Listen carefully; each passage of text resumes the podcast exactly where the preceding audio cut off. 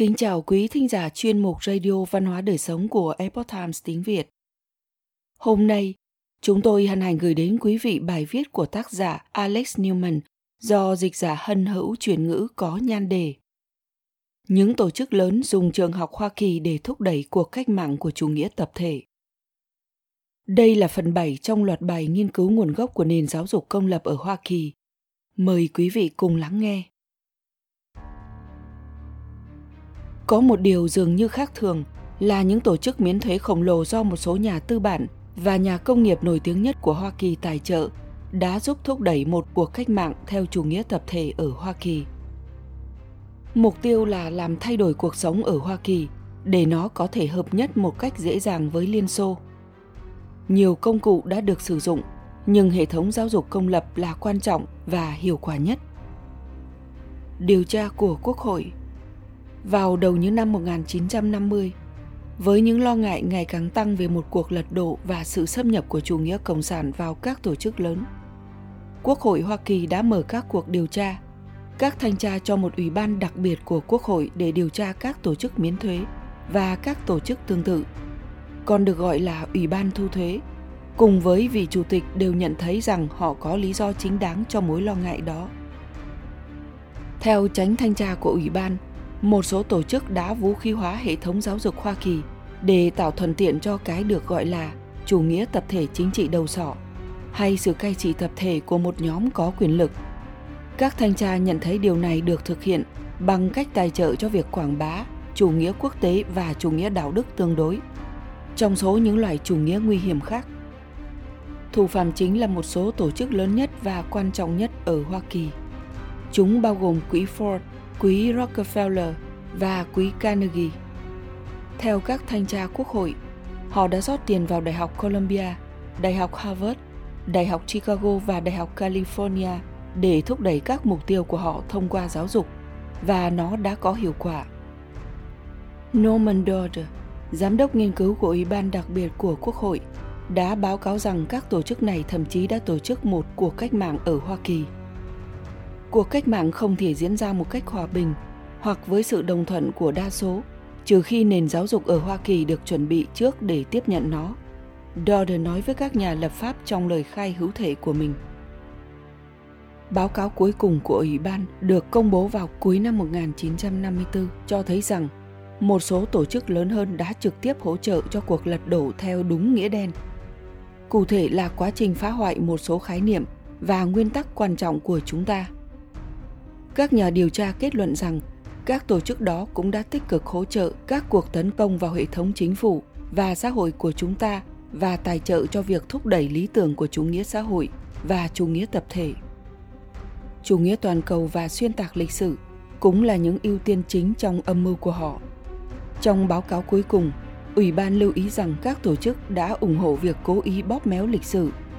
Họ cũng tuyên truyền mù quáng rằng Liên Hiệp Quốc là niềm hy vọng cho thế giới, làm sói mòn các quy tắc hiến pháp và quyền tự do của Hoa Kỳ.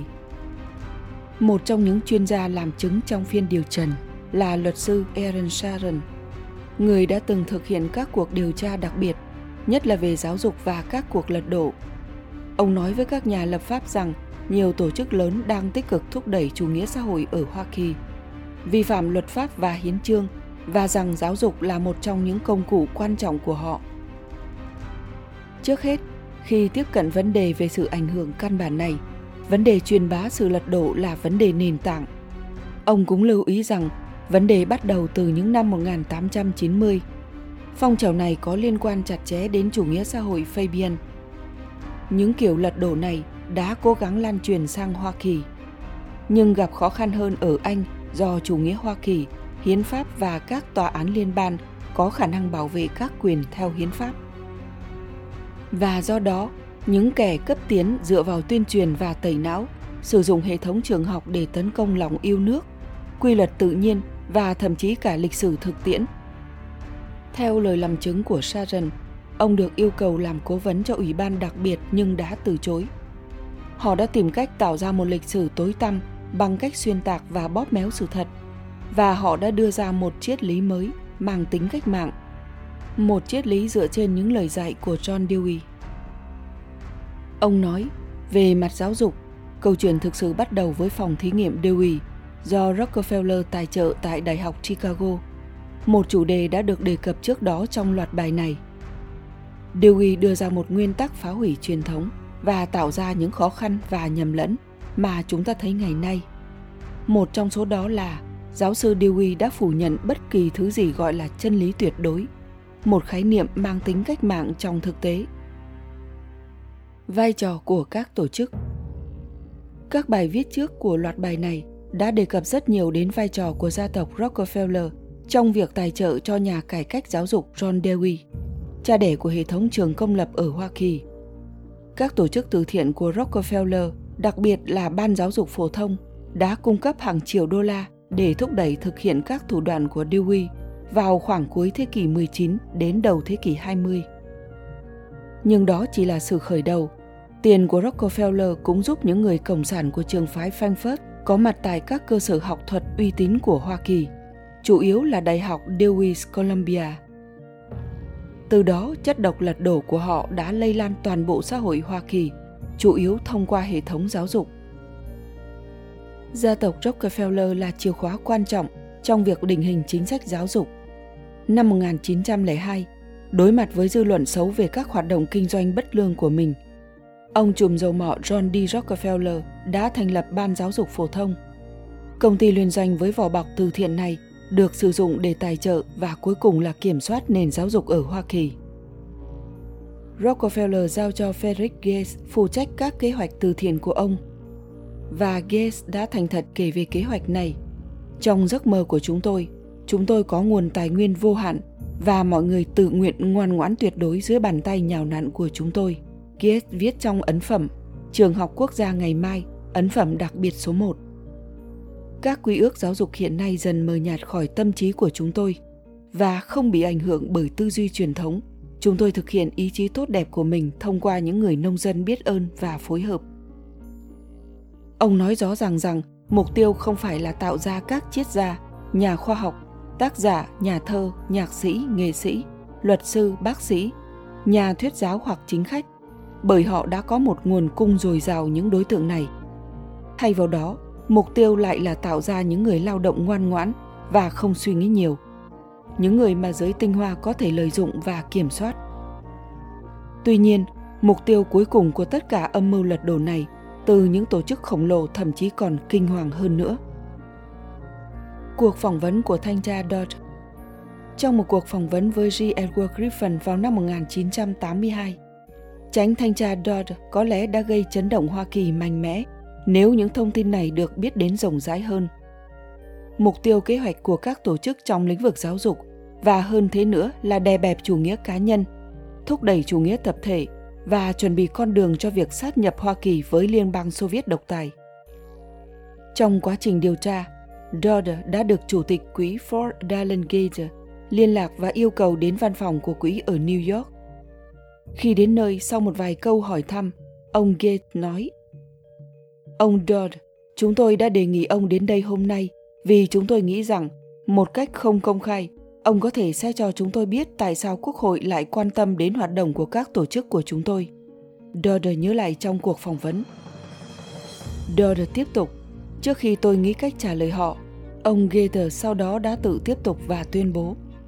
Ông Dodd, tất cả chúng tôi, những người góp mặt trong việc hoạch định chính sách ở đây đều đã có kinh nghiệm, hoạt động theo chỉ thị Thực chất là chúng tôi sẽ sử dụng quyền lực tài trợ của mình để thay đổi cuộc sống ở Hoa Kỳ, sao cho có thể hợp nhất dễ dàng với Liên Xô. Nói tóm lại, người đứng đầu Quý Ford, một trong những tổ chức có ảnh hưởng nhất trên thế giới, đã nói với tránh thanh tra quốc hội của Ủy ban điều tra rằng các quý này đang giúp mở đường cho sự hợp nhất của thế giới tự do với thế giới nô lệ.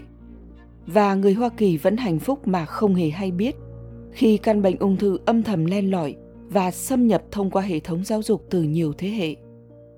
Theo Dodd và cuộc điều tra của Quốc hội, các quỹ Carnegie đã tuyên bố sau Thế chiến thứ nhất rằng việc giành quyền kiểm soát giáo dục rất quan trọng. Dodd cho biết, mục tiêu của ban lãnh đạo quỹ vào thời điểm đó là ngăn chặn cuộc sống ở Hoa Kỳ quay trở lại như trước năm 1914. Nhưng nhiệm vụ quá lớn lao nên cần phải có sự giúp đỡ. Và do đó, theo các tài liệu được các thanh tra phát hiện trong kho lưu trữ của Carnegie Endowment. Trong khi Carnegie Endowment sẽ tập trung vào các vấn đề giáo dục quốc tế, thì quỹ Rockefeller được giao phụ trách các chính sách đối nội. Hiệu quả cần đạt được là định hướng hệ thống giáo dục của chúng ta rời xa khỏi các nguyên tắc được thể hiện trong tuyên ngôn độc lập và trong hiến pháp và giáo dục thế hệ trẻ rằng nhiệm vụ bây giờ là tránh ra những nguyên tắc được nêu ngắn gọn và sự thật hiển nhiên đó như kết quả của việc định hướng giáo dục, Jordan nói trong cuộc phỏng vấn. Những gì chúng tôi đã khám phá ra là thông qua những người được ủy thác, những tổ chức tài trợ lớn này quyết tâm kiểm soát nội dung của giáo dục Hoa Kỳ.